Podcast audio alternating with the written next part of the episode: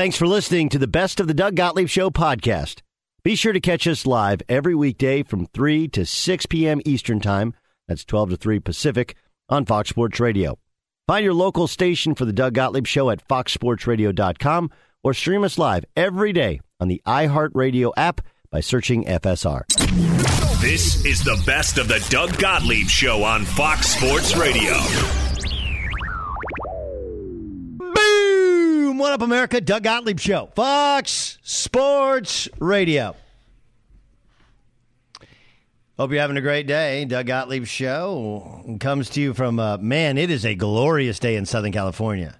I mean, look, I know, I know we may lose the Super Bowl and all, but all things considered, that uh, it is absolutely spectacular. And and while you say, well, Doug, you always say it's always spectacular. Like, no, I, don't say it's always because it's been really cold. You know, 40s in the morning. That's Ooh, that's ooh, that's that's that's chilly. So uh, we got a lot to get to. Th- this is a show where we try and make you think. Right?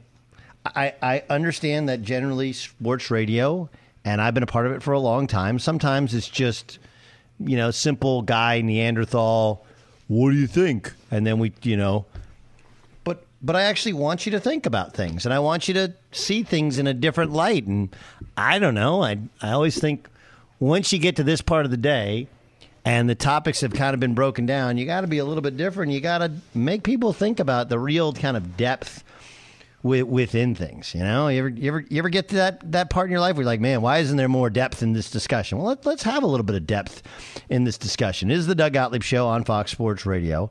Um, I saw this and I I thought it was really interesting. So there's a there's a guy who has covered the NFL for a long, long time, and I I've heard his name before, but I cannot tell you that I like if you walked up and said, "Hey, my name is Hub Arkush," I would say like, "Oh yeah, yeah, yeah, yeah but I, I remember that thing you did about the guy." Now, well, now everybody knows who he is because well, he offered up that he wasn't going to vote for Aaron Rodgers to be the MVP because Aaron Rodgers is a jerk and a vaccine denier and, you know, all around kind of curmudgeon, bit of a know it all.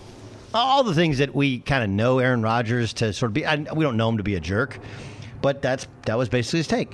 So, of course, the Twitter mob and the rest of the media went after him because I, I would agree with anyone's sentiment that's not a reason for voting for or not voting for an MVP.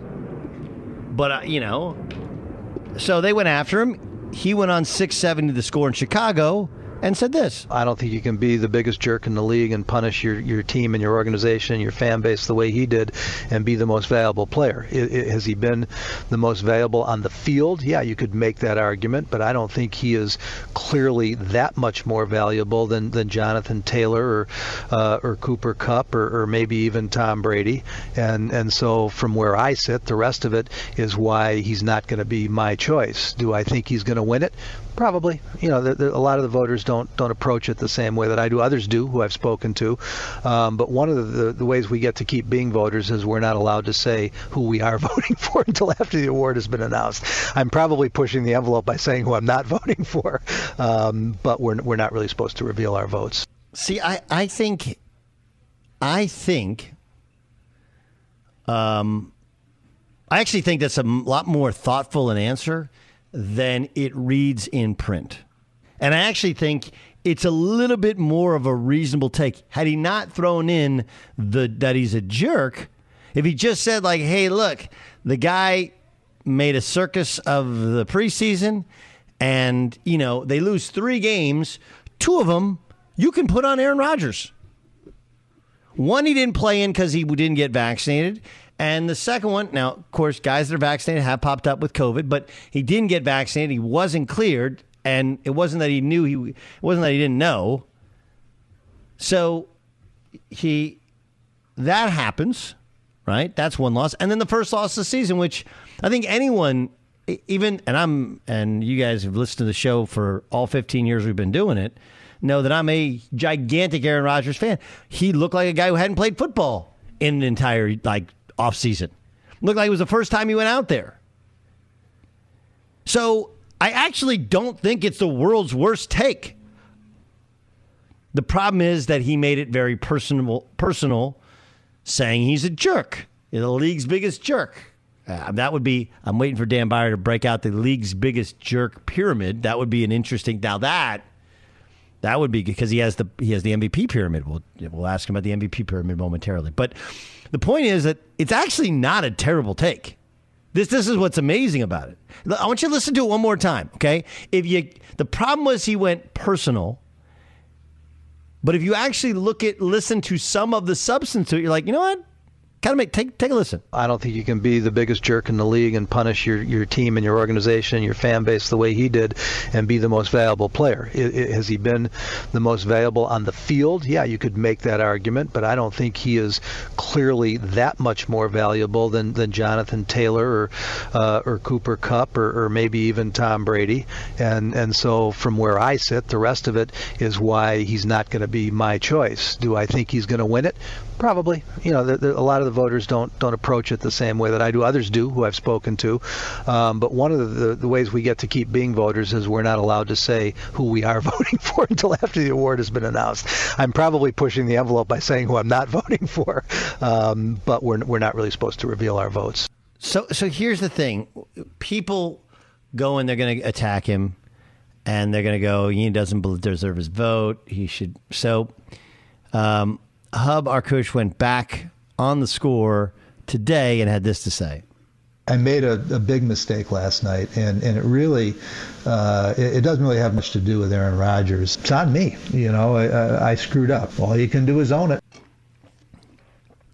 Yeah, um, that's what we do. We we we put people into submission until they admit that they made some sort of mistake.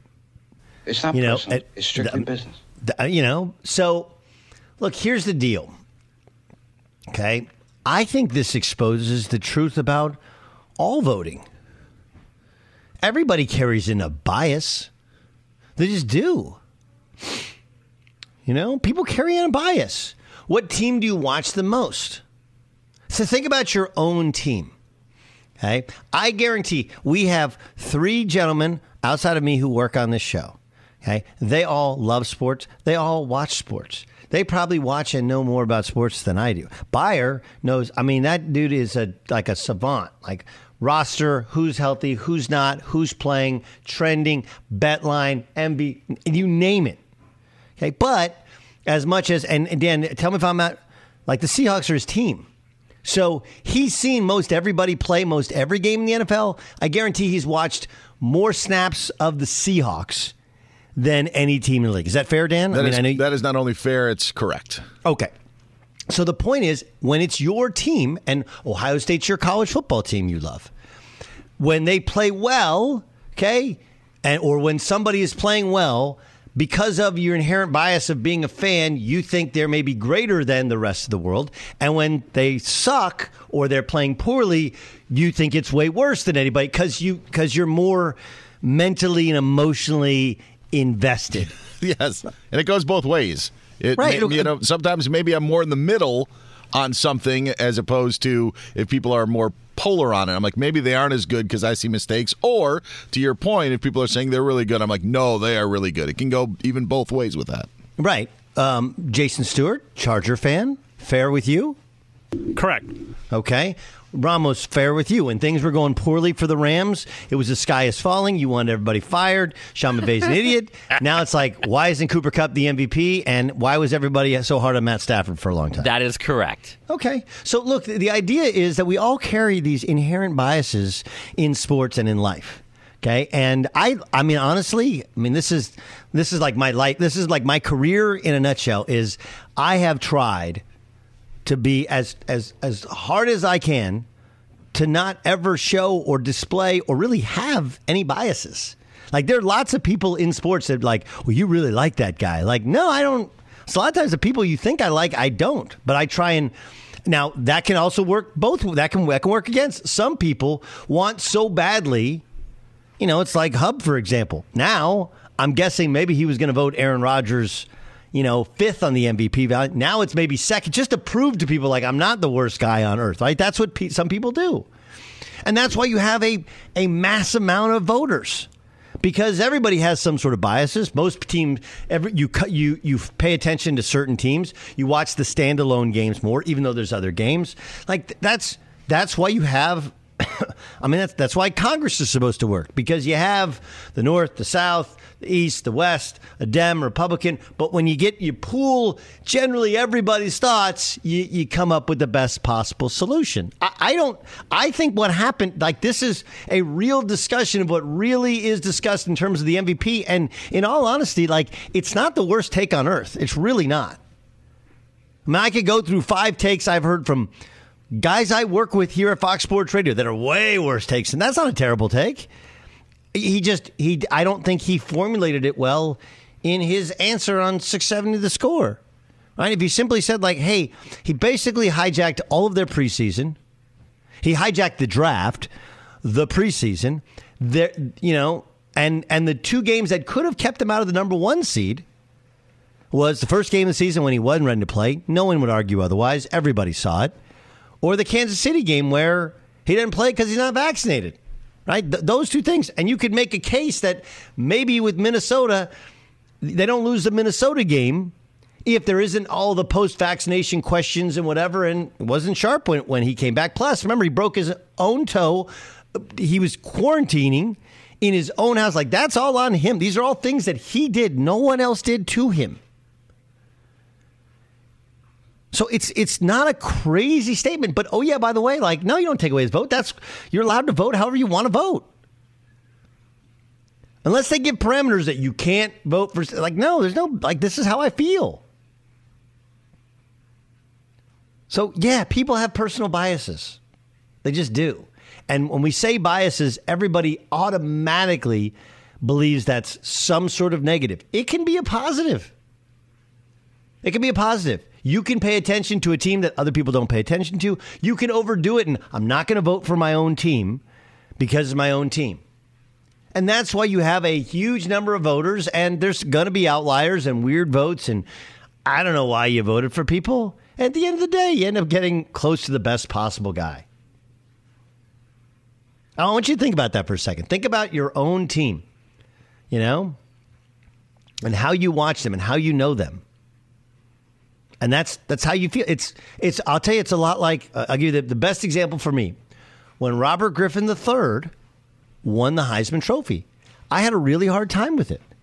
If, if you remember that year, okay, and Beyer's the best because he has that that set memory where he he, he knows what I'm talking about. Uh, oh, when, when, you when he um, when, when if you remember that year, the first game of the season they played TCU on a Friday on national television. He was unbelievable. The last game of the season, they played Oklahoma on national television. He was unbelievable. And because those were probably the only two games, the only two games that uh, that most of America saw in regards to Robert Griffin III, he was the overwhelming pick for the Heisman Trophy. Now, again, this is my own personal biases, and I had a lot. I, still have friends within the Oklahoma State football program, but back then, you go back 10, 15 years ago, like between the players, the coaches, the support staff, I knew everybody there. And his worst game was against Oklahoma State. They got beat. I, I think they got six. It might like sixty-six to three. It was something terrible. Somebody can go look it up. Um, I'm, I'm, but it wasn't just that he played poorly. It was the way in which he blamed teammates, pointing at guys, yelling at guys during the game, the things he said after the game, there was there were a lot of people that were around that game that were like, I don't like that guy's a phony. That guy's not who he purports to be. He's not this just because he played great against TCU. Like we smacked him, and he was he was blaming everybody else. And so I, I found it hard because I had watched that game, seen that game, talked to people, and talked to their coaches. They're like, "Yeah, we didn't. He wasn't. He didn't do anything against us, and he was a big blamer, and he wasn't a leader." So all of these things are real things that happen. It's a real thought that he had, and while I don't agree with the idea of being the biggest jerk, and we we are so focused on that one comment, and it did feel personal. And of course, the vaccine, whether you take the vaccine, has become this polarizing topic because of political talk, talk radio, talk television, right? Shouldn't be. That it it it's basically become, hey, he doesn't like him because he's an because he's an anti-vaxxer, which is not what he said, and I don't believe what he feels. Although I don't know if there's a bias against him because he won't get the vaccine. Uh, it's a, I don't know. I, I, found it to be a much more interesting topic than just most national sports radio hosts, most local hosts, like, that guy's an idiot, take his vote immediately. Real credit card questions require real people, someone who understands your issues, works to resolve them with you. That's why Discover offers helpful U.S. based representatives available 24 7. Discover, exceptionally common sense. By the way, by the way, again, Hub Arkush, he does sideline for Westwood One. Okay. And if you've ever done, when you do sideline, I did sideline for one game and I did play by play for two others. And you decided sideline for TV for Fox game. You learn so much more. Know people of the league. I have relationships now from one weekend in Miami covering those two teams than uh, than I had in the ten years previously. So I would also tell you that I'm. I would guess Hub Arkush is not just speaking for himself. He's probably speaking for other people in the NFL who agree with him it led you to believe that it was really about the vaccine. But he never mentioned the vaccine. He never mentioned him not being vaccinated, other than the fact that he didn't play. He didn't play the Chiefs game. And we said it at the time. Everybody said at the time, like, dude, you might have called your team number one seed. And they're the they're the team that it matters the most to. One, they can run the football. Two, Aaron Rodgers has played in everything. And three, it's freezing freaking cold in Green Bay. Right? And, and who are the other teams up for the one seed? Tampa, it's going to be nice. The Rams, they play indoors. The Cowboys, they play indoors. They're the one team that it actually matters to. It's a big thing. Big thing. But here's what happens it, it's all become about the vaccine. You don't believe me? Aaron Rodgers just responded. Take a listen. I think he's a bum. I think he's an absolute bum. He doesn't know me.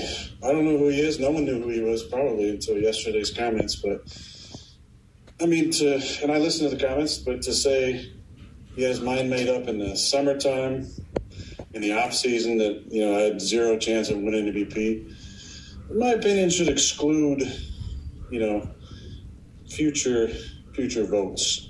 Um, you know, his problem isn't with me being a bad guy or the biggest jerk in the league. He doesn't know me. He doesn't know me. He doesn't know anything about me. I mean, I've never met him. I've never had lunch with him. I've never had an interview with him. Um, his problem is I'm not vaccinated. You know, so if he wants to go on a crusade and collude and come up with an extra letter to put on the award just for this season, and make it the most valuable vaccinated player, then he should do that. But he's a bum, and I'm not going to waste any time worrying about that stuff. He has no idea who I am. He's never never talked to me in his life. But it's unfortunate that those those sentiments.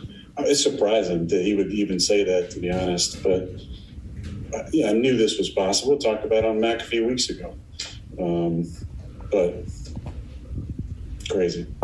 Aaron Rodgers thinks everybody's out to get him, and it's all about the vaccine. My my, my takeaway, and again, I, I don't. Part of it is Hub Arkush wasn't. I didn't. I don't think he articulated it well enough. But I, when I was listening to him, I'm thinking to myself, all right, first game of the season against the Saints. They played in Jacksonville, and they were. He was awful. And everyone, myself included, who's a, as big an Aaron Rodgers fan as there is, is like Aaron looked like he wasn't ready to play. Right? Did did anybody not share that opinion? Beyer, you're our resident Aaron Rodgers hater. Um, I'm messing you. Uh, but everyone shared that opinion, correct? Sure. Yeah. Okay. I mean, it wasn't. And then Aaron was super defensive about it because then when he started playing good, he's like, "See, it wasn't about. I just didn't just didn't play well. Just like, okay, dude, fine, right? Okay. You know, that that's like your I have this with my kids. I was like, well, the teacher, the test was so hard. The rest of the class, like, I don't care about the rest of the class. You got a D on the test. It's on you. You didn't study. Right? Like, no, no, no, the teacher, they, they like, like, no, come on, man. If you paid attention, you took notes, you followed the study guide, you probably get a B. Stop it. You know, and then you start doing well on tests afterwards. And you're like, see what this test is. You're like, no, you studied because you got the fear of God put in you because you got a D and you're like, I can't get a D or I, will lose everything. Right. And then the Kansas City game, like, look, we all said it. And it, it was it because he lied? I'm probably a little bit, but I don't think so. Like, not for me. For me, it was like pretty obvious. Kansas City wasn't playing well at the time. It wasn't like they blew him out. Jordan Love had plenty of opportunities. Like, you substitute Aaron Rodgers for Jordan Love, they win the game. And at the time, Arizona, who they went down there and beat without any of their wide receivers, was right there neck and neck for home field advantage. So I, I think if, if Hub is saying, and I think this is what he's saying, he's like, look, he held him hostage all offseason. He made a big circus of it. He shows up late. He's not ready to play. They lose a game. Then because he's not vaccinated, like it has nothing to do with the actual process of getting the vaccine. Maybe it does. But Aaron's also saying that he knows Aaron's doing the exact same thing to Hub Arkush that he believes Hub Arkush is doing to him. He's saying it's about the vaccine. Never once did he say it was about the vaccine, being the most vaccinated, the, the most eligible. Because we don't know if Tom Brady's vaccinated. I think he is, but I don't know. We have no idea. I, I think Aaron Rodgers, this is what everyone's doing. They're making everything about the vaccine. Be sure to catch live editions of the Doug Gottlieb Show weekdays at 3 p.m. Eastern, noon Pacific, on Fox Sports Radio and the iHeartRadio app. Doug Gottlieb Show here on Fox Sports Radio. Joe Banner is our guest, longtime NFL executive, spent 20 years as president and CEO, Eagles and Browns. Um, Joe, let, me start with the Raiders thing. I understand that there, there's like, to be a lot more details, but man, can you can you fathom the way the Raiders are going to play Nate Hobbs this weekend when he was passed out at at a uh, you know, outside of a casino on Monday morning behind the wheel of a car? People ask me. Uh why I haven't gotten back in the league. I think you just answered it. I mean, these are impossible decisions that come up all the time, and it's nice to sit on your couch and watch somebody else sweat it out. no, I can't. yeah, that's, that, that the, the, the amount of tone deafness is just. I mean, it's it's it's it's remarkable. Um, okay, let's get to some of these things. Let's let's start with let's start with Baker Mayfield. You got a guy yep. in a fifth year option he's he's he didn't play well this year. He obviously was hurt, but it was it was more than that. Like it it got progressively worse, not better. You've been in Cleveland, you've been in those meetings. What do you think their plan is for the upcoming offseason and into next year cuz you're kind of stuck with him? Yeah, I actually said the other day, right before the game, that we were going to watch two teams that night that are going to have new quarterbacks by the beginning of next year. And by the way, I think you said that very correctly and carefully. I mean, Baker's a lot better player than we saw this year. But is he the guy that can really take you where they're trying to get to and, and be serious contenders over a long period of time for a Super Bowl? I don't see that. And there's going to be a very interesting offseason of quarterbacks. It always gets played up just because it seems to rate well, I guess, with the public. But oftentimes there's a whole, not a whole lot of substance to the debate.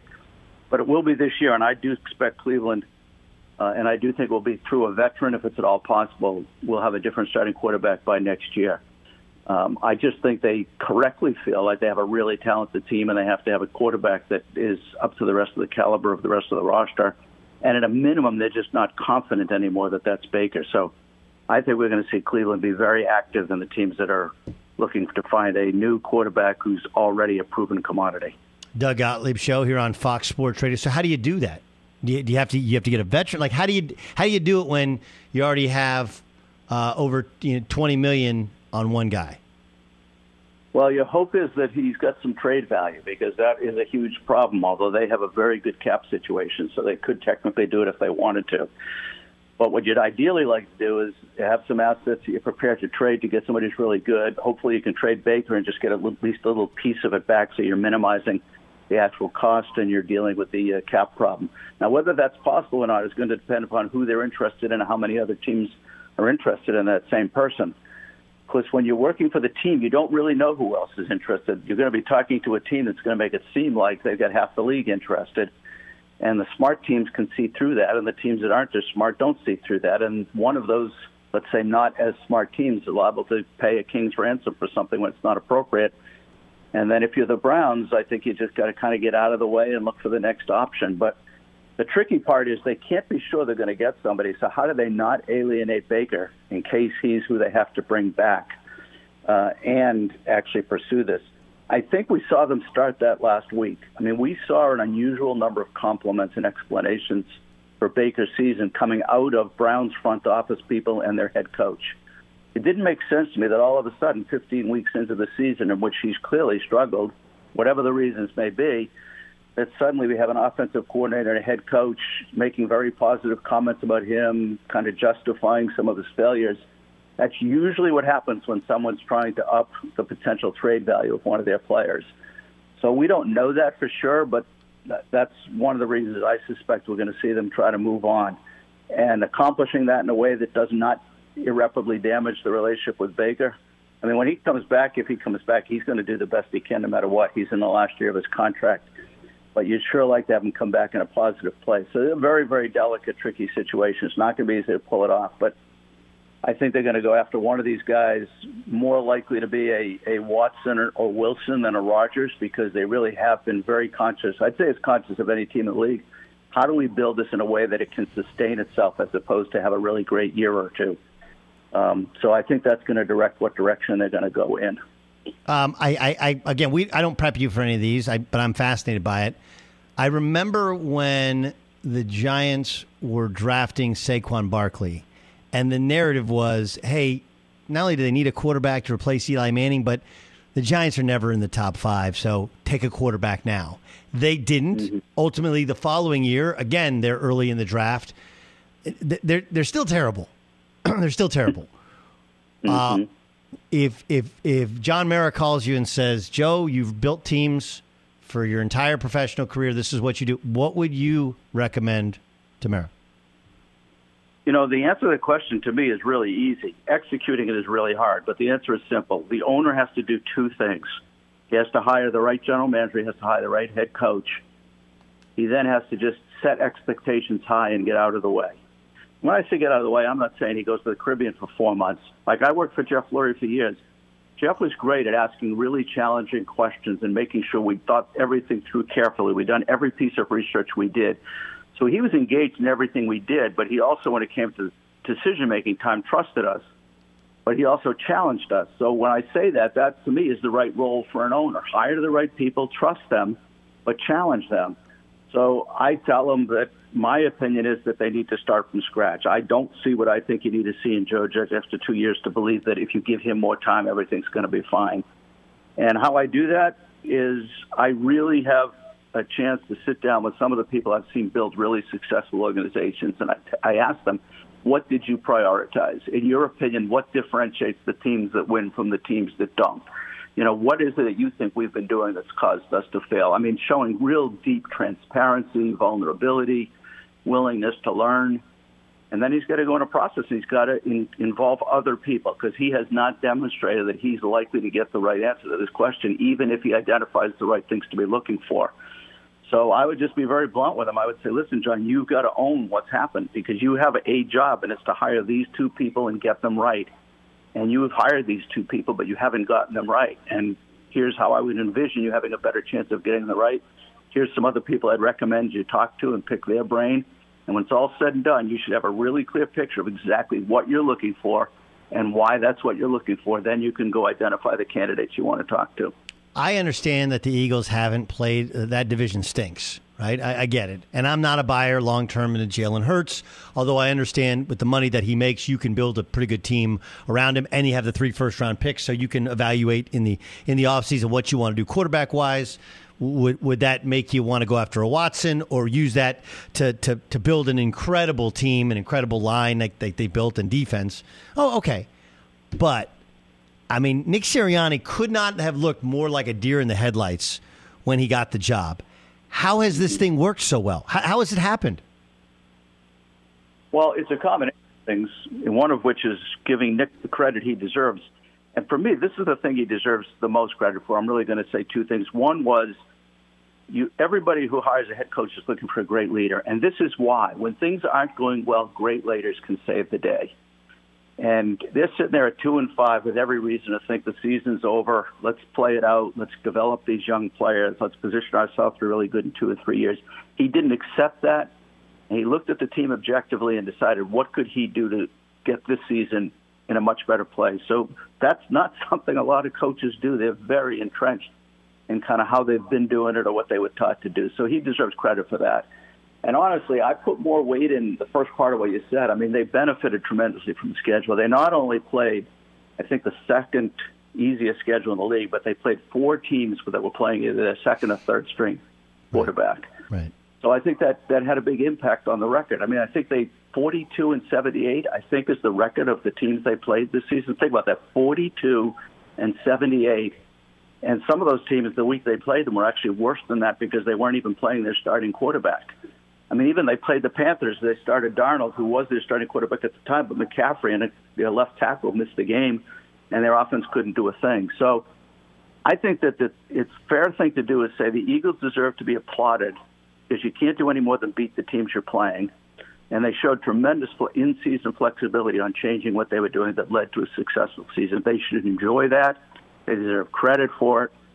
But if you're taking the next step and now saying, where are they and what do they need to do in the future to get good? They better not misread it and think what happened this season means that they're close because they're not. They have a lot of help they need on defense. I was a big believer in the defensive coordinator they hired. I still believe he'll turn out fine, but he did not have a good season. The offense is getting close, but still needs a few pieces.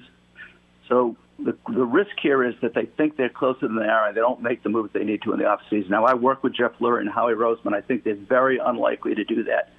They're objective, and they're not afraid of criticizing themselves or being realistic about where they are. But that's the risk to me. They deserve great credit for what they did. It's amazing that they're in the playoffs.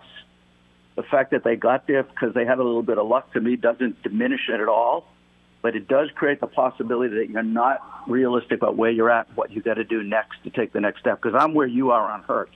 Yeah. So if they said, "Oh, look at this, we just won what seven out of nine games. Hurts is our starter. We're rushing 200 yards a game. You know, why wouldn't he be the guy?" I personally think that at least from what we know so far, that would be a mistake, and I don't think they're likely to make that.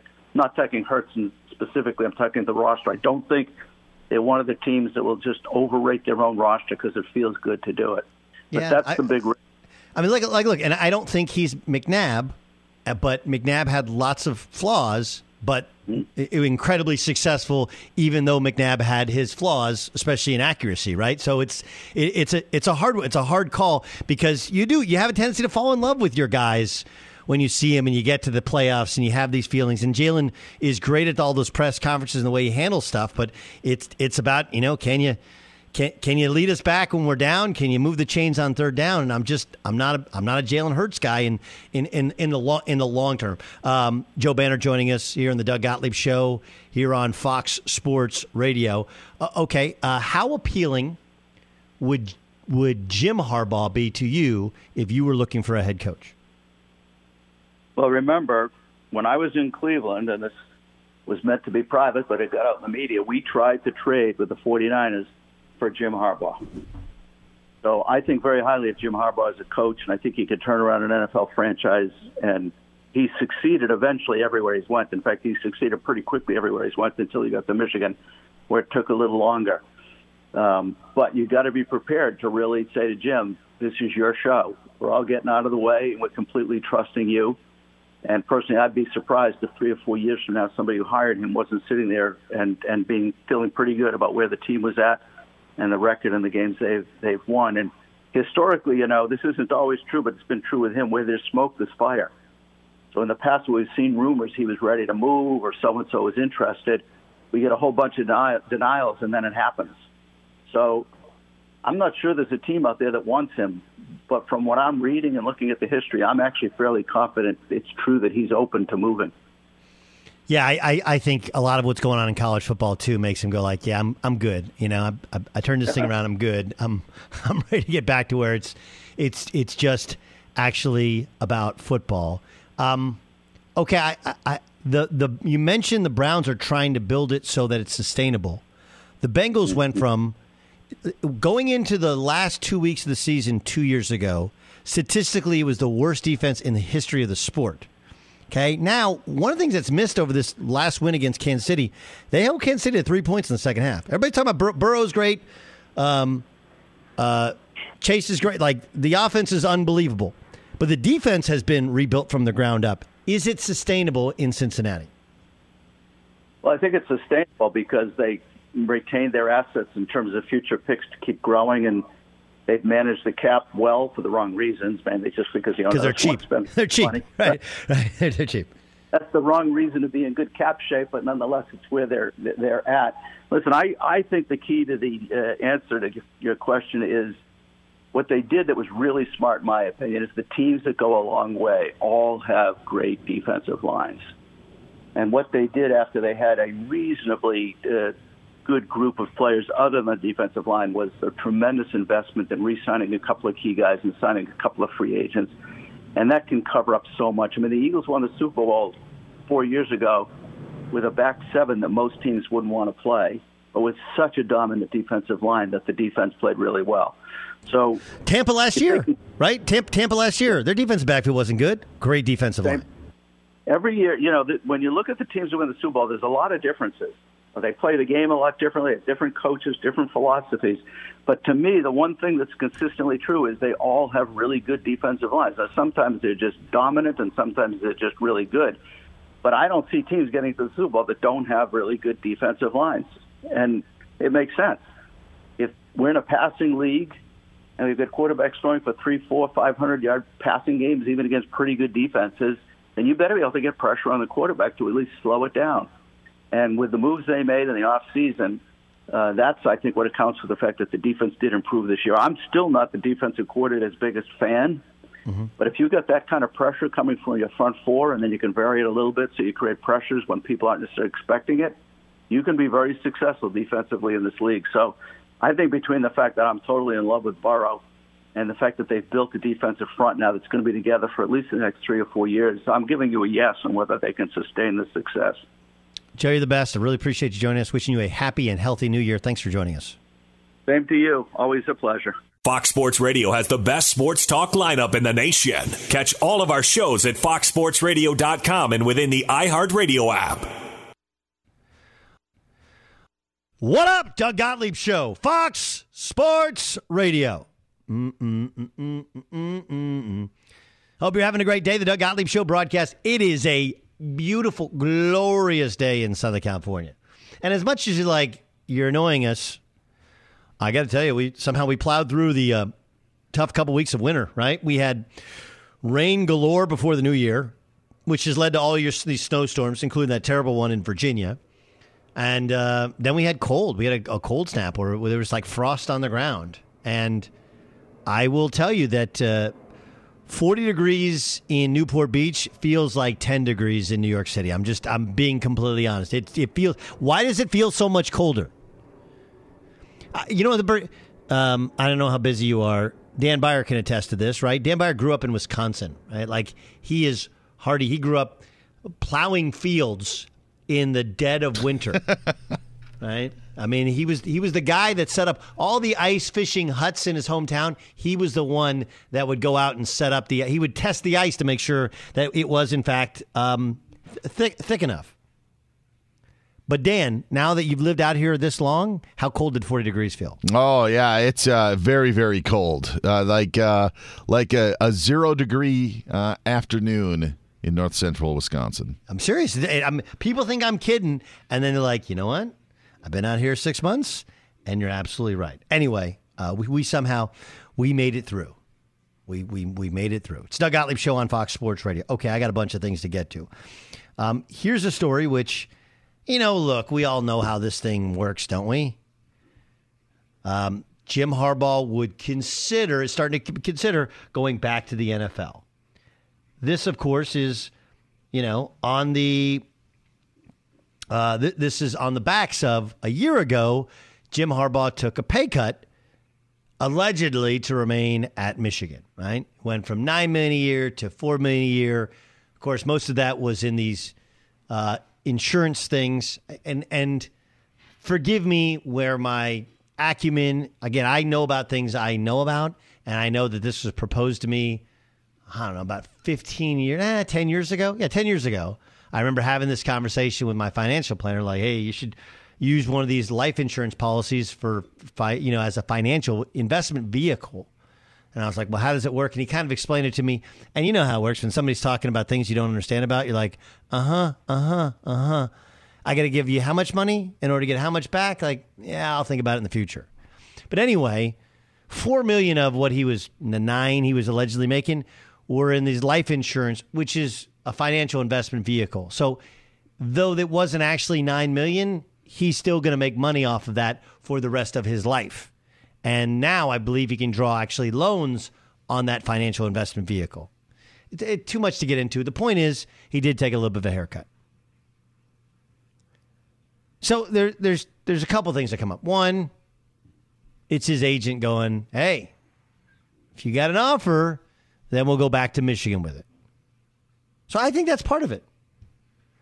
But secondly, and I think even more likely is, uh, even more likely, is that when you get down to it, yes, Jim Harbaugh probably more than a little upset at all the people who would call him out, not not understanding how hard it was to do it at Michigan, considering the landscape of the sport, considering how far ahead Ohio State was, and how much he needed to fix. All of these things eh, are real things. That there's not a guy in the world that loses a job or has to take a haircut that doesn't remember it. Everybody remembers it. You know, I, I tell the story all the time that there's a famous broadcaster who, in the middle of his career, lost a gig where he was synonymous for, totally known for. And everybody I know who says why he actually lost that gig, okay, why he actually lost that gig was simply because of the previous negotiation where his agent had basically turned his bosses upside down and shook them for got every possible penny he could have and they never forgot it. And then the next time there was a negotiation he was done. Right? that's the opposite of what's happening with harbaugh where wait you don't believe me? You're going to take back some of the money? Considering all the work i've done? Okay. I'll remember that. I think that's part of it. Um, I, I actually think he's done a great job in rebuilding Michigan and making them the Big Ten champions that they were. I think he sees the ceiling and how hard it is to maintain that status, considering all the different things working against you in the Big Ten. But, uh, like, look, if you talk to people really in college football, they will all unequivocally tell you it's a mess. Texas A&M is going to end up with the greatest recruiting class on paper that anyone's ever seen. And by most people's estimation, it's come down to their alumni's willingness to spend money. 25 to 35 million estimated, okay, on this recruiting class. That's gross. It's disgraceful. It's it's just it's gross. If you don't think it's gross, that's okay. Let me add to it. Okay? You, will get people who say, "Well, it's just like free agency." Okay, but what is NFL free agency? What is free agency? Any of these things?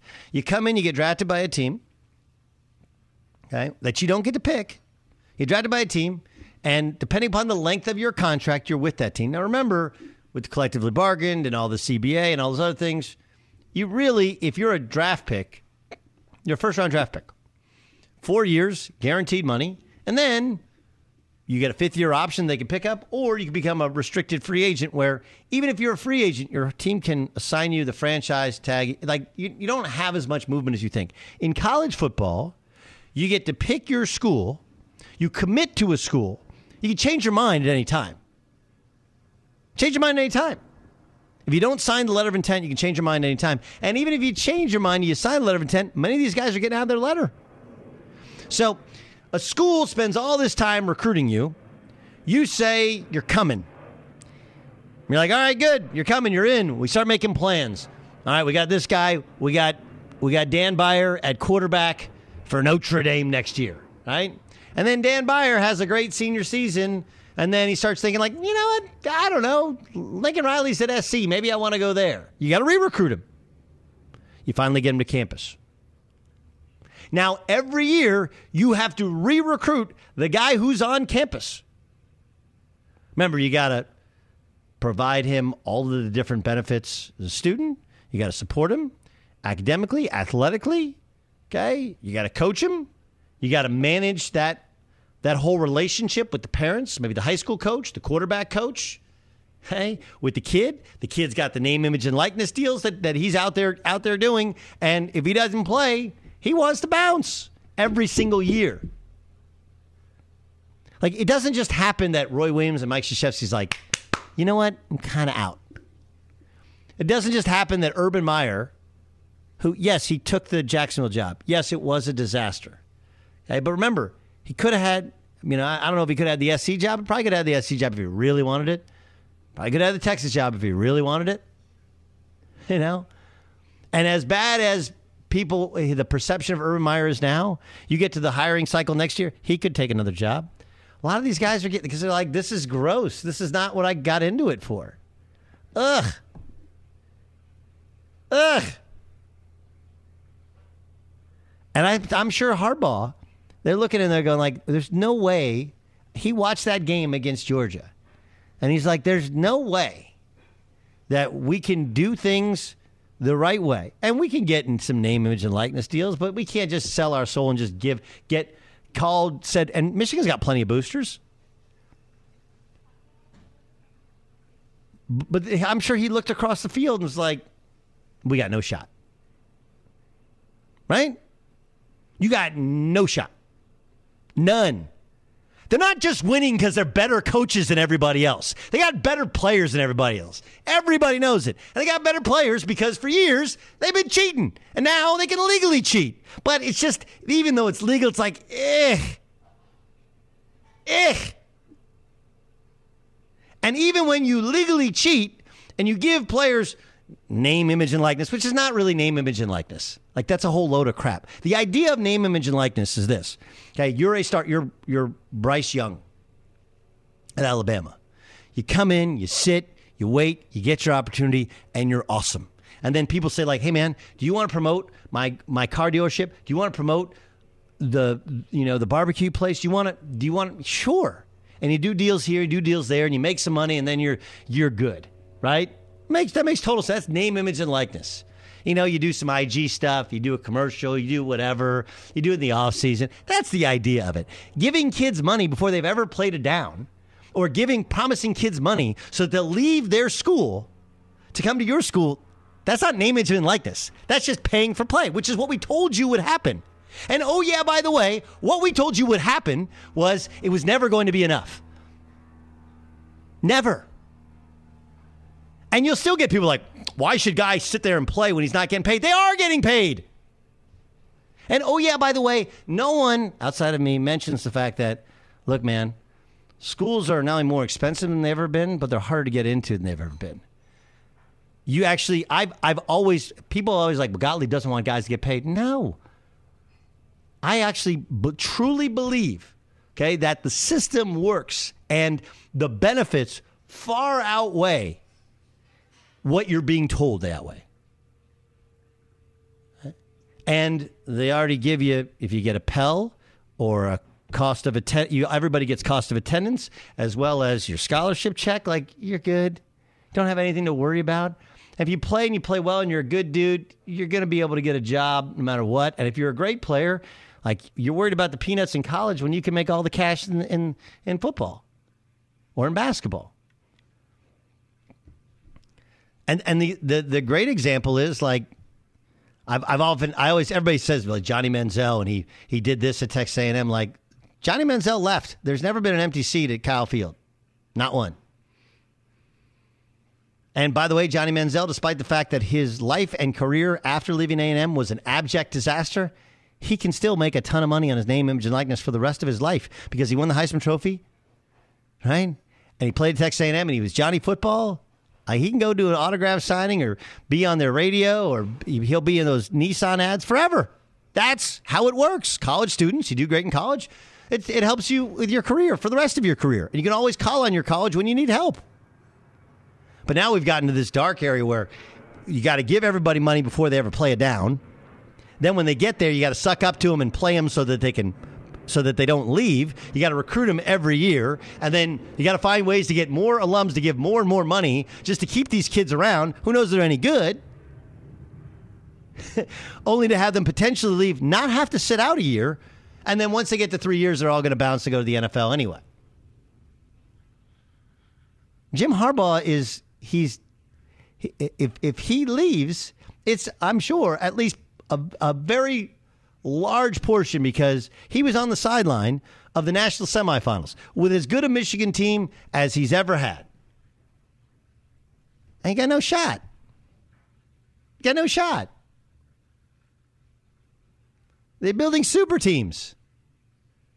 This is uh, it's all a product of what we've seen at the professional level and the movement there, and now it's on steroids here. It's gross. And that's what Harbaugh's saying. That's what everybody inside the sport is saying. I, I know this for a fact. Okay. Caleb Williams, of course, got a chance to play at Oklahoma. And I actually, in terms of transferring to play for Lincoln Riley, it doesn't bother me. And I like that Caleb Williams played in the bowl game for Bob Stoops. He took a look around, goes like, hmm, I wonder what it's going to be like with the new coaching staff and he allowed that month to play out. Like I like that. I, I hate when a, a, new coach comes in and a player automatically just says, "I'm going to transfer." Like, why? You don't have to leave right away. Like, go and see what it's like. When I've interviewed for college basketball coaching jobs, they've said like, "How would you handle players wanting to transfer?" I would tell them, "I will, I will, free you all up to transfer at the end of summer or middle of summer. Give me the spring." We're gonna we're just gonna play and work out anyway. See if you like it. You, you know, you can always transfer. I help you find a spot. But that's not how it works. Anyway, Caleb Williams, I, I was told SC told him like, hey man, if you want to come and be a number one overall pick, come play for Lincoln. If you want to go somewhere just to get paid, go to the SEC. And that's the decision he has to make. And I'm sure Harbaugh, like somebody his coach, is like, Ugh, no thanks. No thanks.